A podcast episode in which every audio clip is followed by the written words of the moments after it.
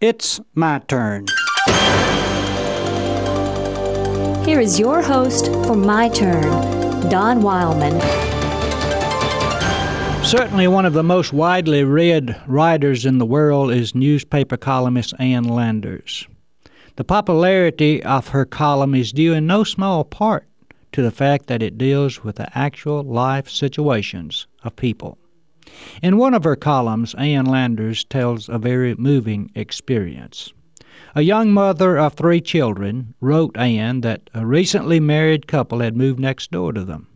Wanting to be neighborly, the young mother began sharing much of her baked goods with the newly married couple. One day, when she carried a few slices of a freshly baked orange sunshine cake to the couple, the bride handed her an envelope which was sealed and asked the mother of three not to open it until she got home. Back home, the envelope was opened and the contents were a heartwarming surprise. Do you know what was in that envelope? the lady asked Ann Landers. Forty slips of paper, and on each was written, This entitles you to one night out. I will be your babysitter. The young bride, working to help put her husband through law school, found an excellent method of expressing her appreciation for all that her neighbor had done for her. All of us, no matter how poor or handicapped, have something to give.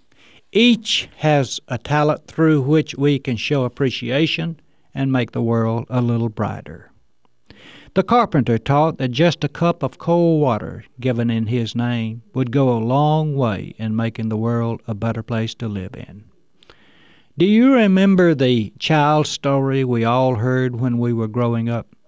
The little boy was passing through the jungle when he heard an awful groan.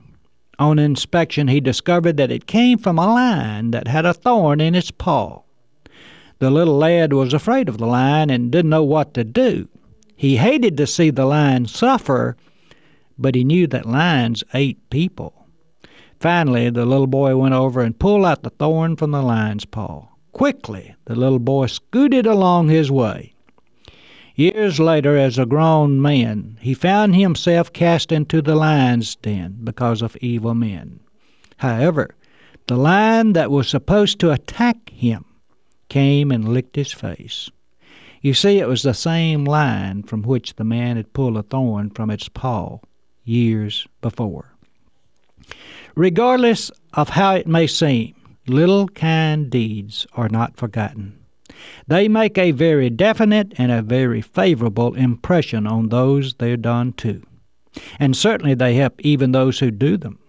If you doubt it, ask the lady who received the 40 babysitting tickets.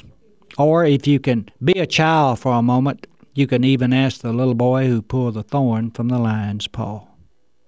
A little kindness given is a little kindness received.